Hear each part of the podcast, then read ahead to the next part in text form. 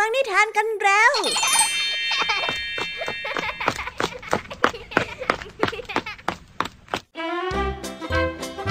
ัสดีค่ะน้องๆยินดีต้อนรับเข้าสู่ชั่วโมงนิทานกับรายการ Kids Hour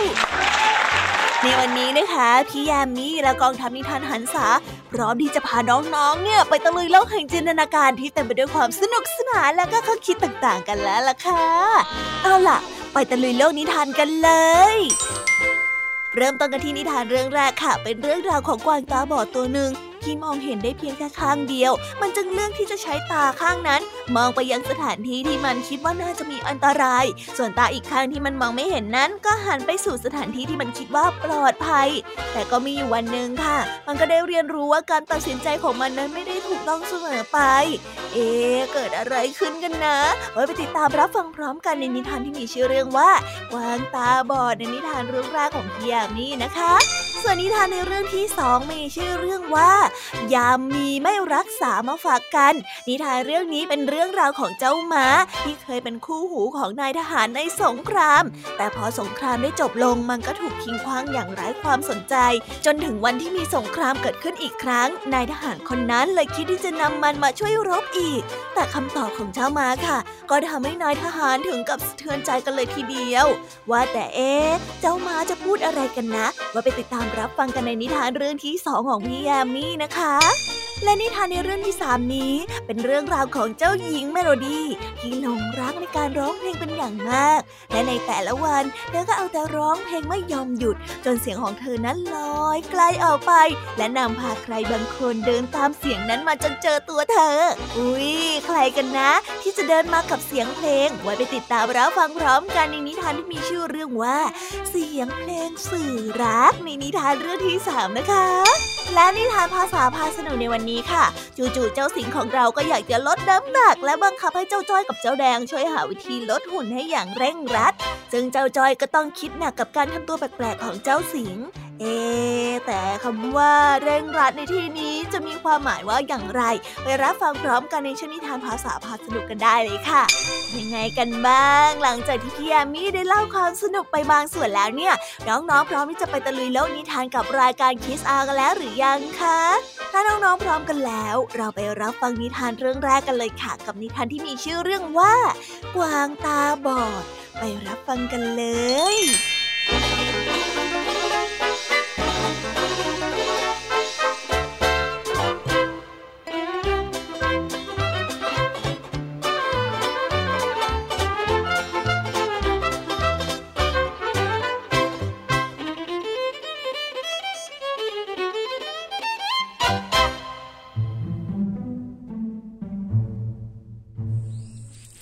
ครั้งหนึ่งนานมาแล้วมีเจ้ากวางตัวหนึ่งเจ้ากวางตัวนี้ตาบอดหนึ่งข้างมันได้คุ้นเคยกับการเล็มหญ้าที่ใกล้กับหน้าผามากที่สุดเท่าที่มันนั้นจะสามารถทำได้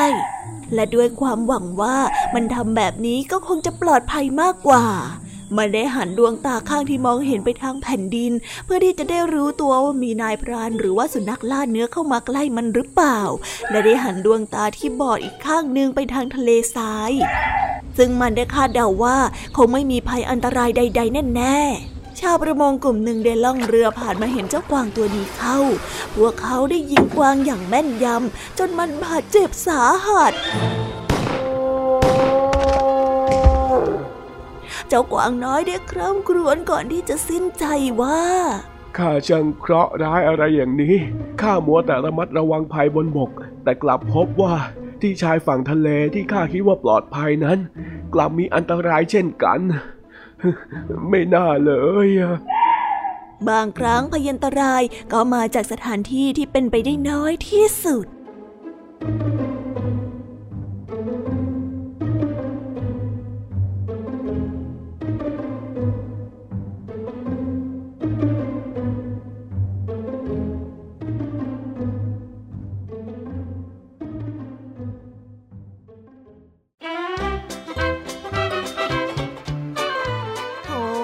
สงสารจังเลยนะเจ้ากวางสำหรับนิทานเรื่องนี้แล้วนะคะคงเหมาะกับคำว่าไม่มีที่ไหนจะปลอดภัยหรือว่าอันตรายเสมอไปเพ ราะว่าทุกที่เนี่ยต่างก็มีโอกาสที่จะเกิดอันตรายได้ถ้าหากว่าเราประมาทเข้าเสียแล้วก็ง่ายเหลือเกินค่ะที่จะเดือดร้อนกับภัยที่มองไม่เห็นยังไงซะชีวิตก็คือการปรับตัวเราควรที่จะปรับเปลี่ยนความคิดไปตามสถานการณ์มากกว่าที่จะปักใจเชื่อโดยที่ไม่สนใจสภาพแวดล้อมรอบข้างนะคะเอาล่ะค่ะไปต่อกันในนิทานเรื่องที่2กันต่อเลยนิทานเรื่องนี้เป็นเรื่องราวของเจ้าม้าที่เคยเป็นคู่หูนายทหารในช่วงสงครามแต่พอสงครามได้จบลงมันก็ถูกทิ้งขว้างอย่างไร้ความสนใจจนวันหนึ่งมีสงครามเกิดขึ้นอีกครั้งนายทหารคนนั้นก็เลยคิดจะนำมันเนี่ยไปช่วยออกรบอีกรอบแต่เจ้าม้าจะคิดยังไงกันล่ะคะเนี่ยไปติดตามรับฟังพร้อมๆกันเลยค่ะกับนิทานที่มีชื่อเรื่องว่ายามมีไม่รักษา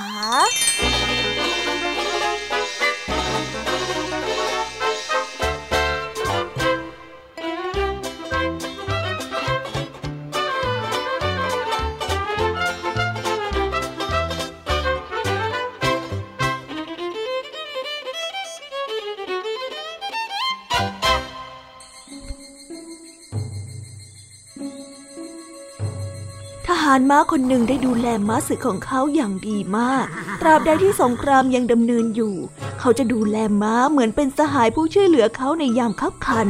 และได้เลี้ยงดูมันกับฟางและข้าวโพดอย่างดี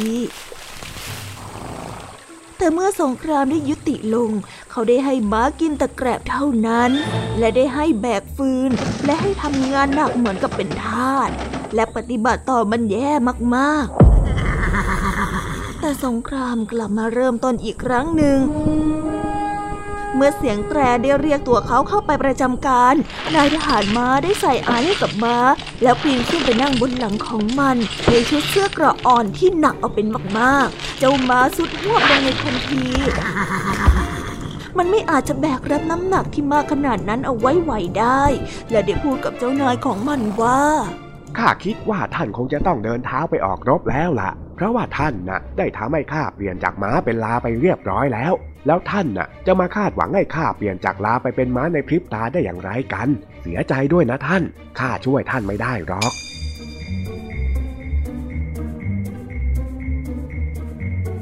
นิทานเรื่องนี้จึงได้สอนให้เรารู้ว่าผู้ที่ไม่รักษาของรักมักจะไม่มีวันได้สมบัติดีๆติดตัว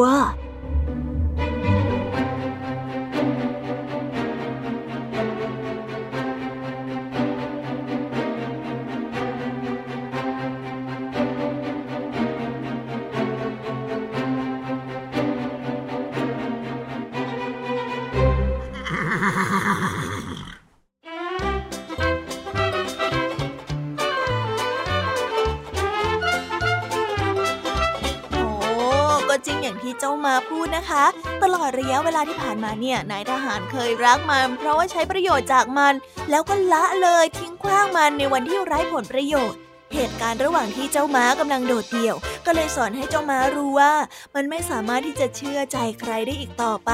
นี่จึงเป็นที่มาของการตอบปฏิเสธนายทหารไปนั่นเองเฮ้ยนี่แหละนะยามที่มีแม่รักษาถ้าไม่มีแล้วมันนึกเสียดายก็คงสายเกินไปจริงๆแล้วล่ะค่ะเอาล่ะน้องๆเรามาต่อกันในนิทานเรื่องที่3กันต่อเลยนิทานเรื่องนี้นะคะเป็นเรื่องราวของเจ้าหญิงเมโลดี้ที่หลงรักในการร้องเพลงเป็นอย่างมากจนเสียงของเธอนั้นล่องลอยออกไปไกลและนำพาใครบางคนเดินตามเสียงของเธอมานั่นเองอุ๊ยใครกันนะที่จะเดินมากับเสียงเพลงไปรับฟังนิทานเรื่องนี้พร้อมๆกันเลยค่ะกับนิทานที่มีชื่อเรื่องว่าเสียงเพลงสื่อรักไปรับฟังกันเลย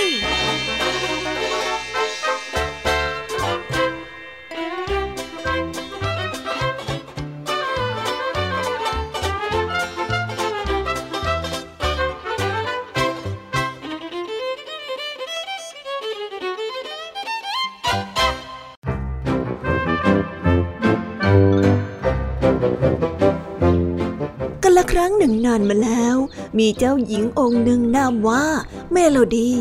พระองค์ไม่เคยหยุดร้องเพลงเลยพระองค์ร้องเพลงได้ทั้งวันทั้งคืนถึงแม้ว่าพระองค์จะมีเสียงที่ไพเราะแต่คนธรรมราชวังก็ต่างรู้สึกเบื่อหน่าย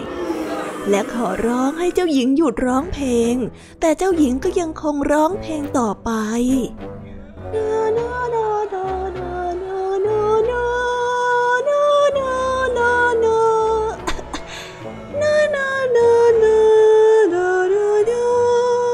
ระราชาตัดสินพระทัยว่าจะสร้างบ้านหลังเล็กๆในเขตพระราชวังให้กับเจ้าหญิงจะได้เอาไว้ร้องเพลงได้ตามสบายใจชอบโดยที่ไม่ไปรบกวนใครวันหนึ่งในขณะที่เจ้าหญิงกำลังร้องเพลงอยู่นั้นเสียงเพลงของเจ้าหญิงได้ลอยไปในท้องฟ้าและอัศวินผู้หนึ่งซึ่งกำลังเดินหลงทางก็ได้ยินทำนองเพลงเข้าจึงได้ร้องเพลงคลอตามไปด้วยว้าวช่างเป็นดนตรีที่ไพเราะอะไรเช่นนี้เนี่ยอัศวินได้คิดเขาได้ขี่ม้าต่อไปเรื่อยๆและเสียงเพลงนั้นก็ดังขึ้นเรื่อยๆเช่นกัน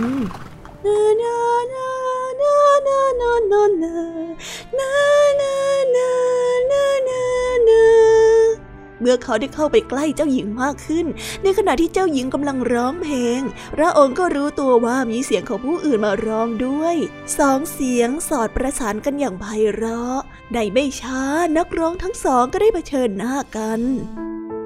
กระผมคือท่านเซอร์ฮาร์โมนีขอรับฉันชื่อเจ้าหญิงเมโลดี้จ้ะเจ้าหญิงก็ได้ร้องเพลงต่อเจ้าชายอัศวินก็ได้ตอบนักร้องทั้งสองได้ตกหลุมรักกันและได้แต่งงานกันพวกเขาได้สร้างดนตรีที่ไพเราะด้วยกันและอยู่ด้วยกันอย่างมีความสุขตลอดไป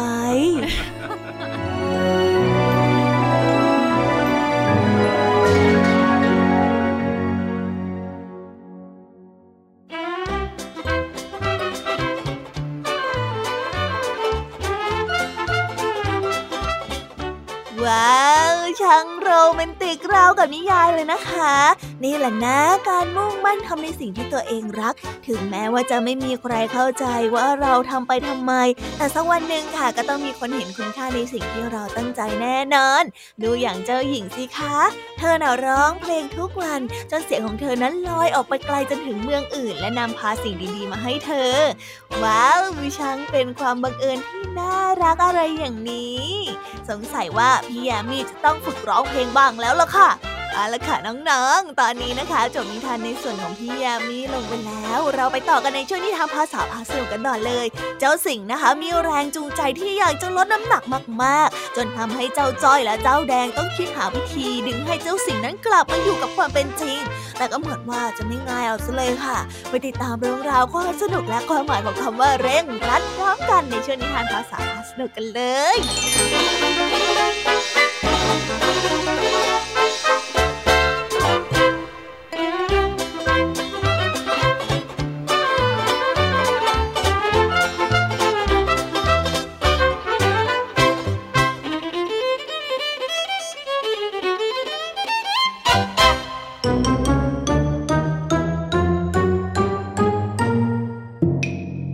ภาษาพาสนุก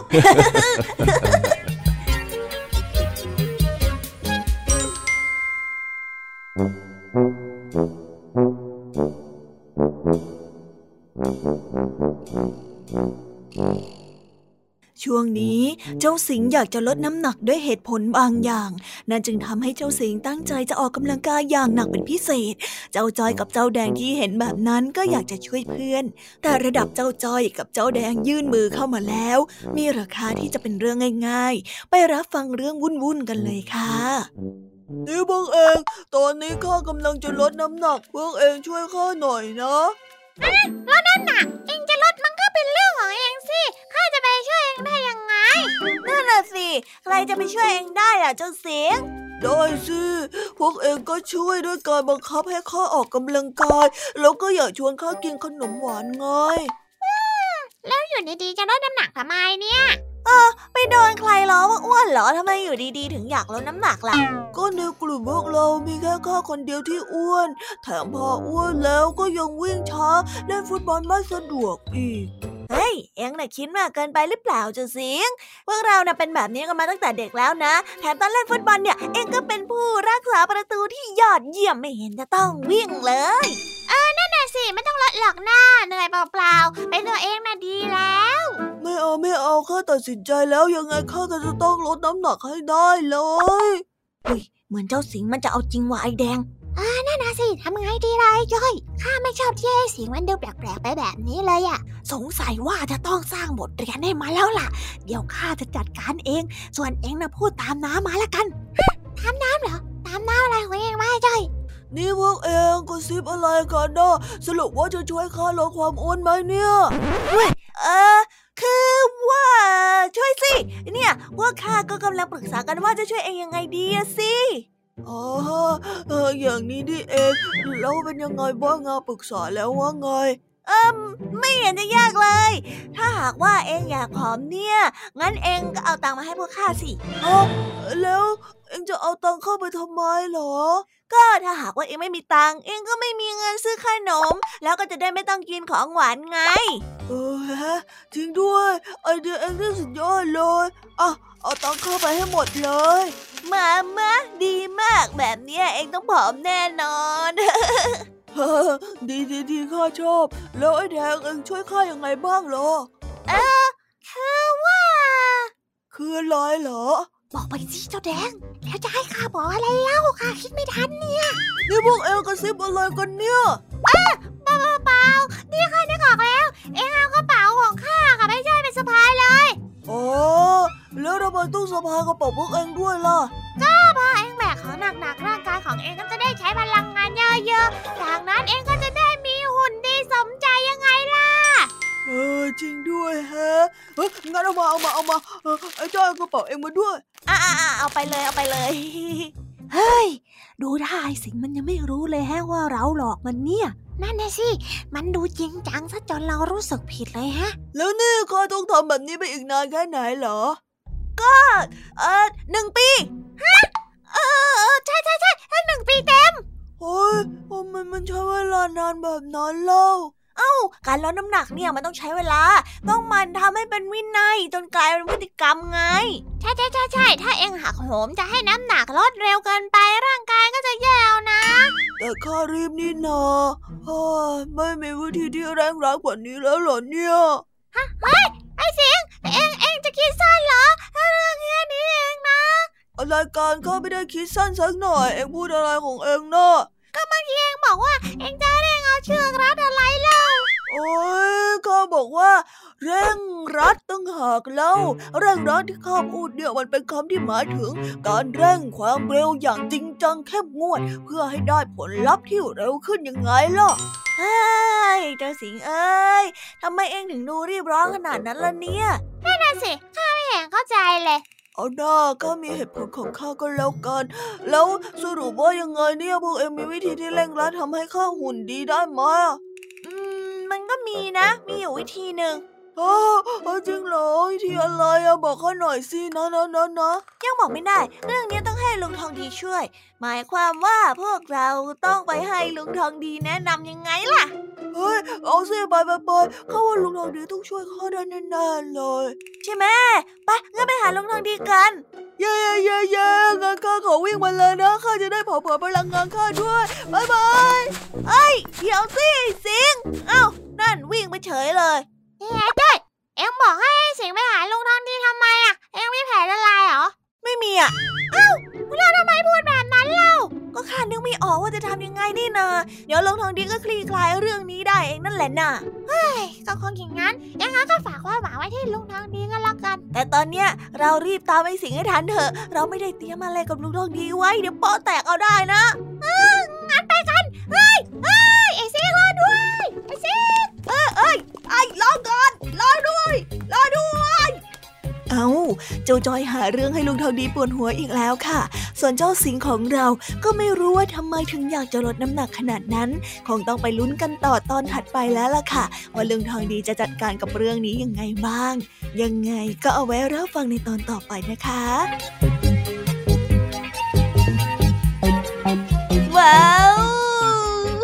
จบไปแล้วนะคะสนุกสนานกันไม่น้อยเลยทีเดียวสำหรับวันนี้เรื่องราวความสนุกก็ต้องจบลงไปแล้วล่ะค่ะพวกเราและรายการ Kids Hour ก็ต้องขอบอกมือบ๊ายบายกันไปก่อนใครที่มารับฟังไม่ทันสามารถไปรับฟังย้อนหลังได้ที่ไทย PBS Podcast นะคะวันนี้จากกันไปด้วยเพลงเพราะๆในช่วงสุดท้ายของรายการแล้วไว้เจอกันใหม่ในตอนถัดไปสำหรับวันนี้สวัสดีค่ะบ๊ายบายเป็นเด็กดีของคุณพ่อคุณแม่นะคะ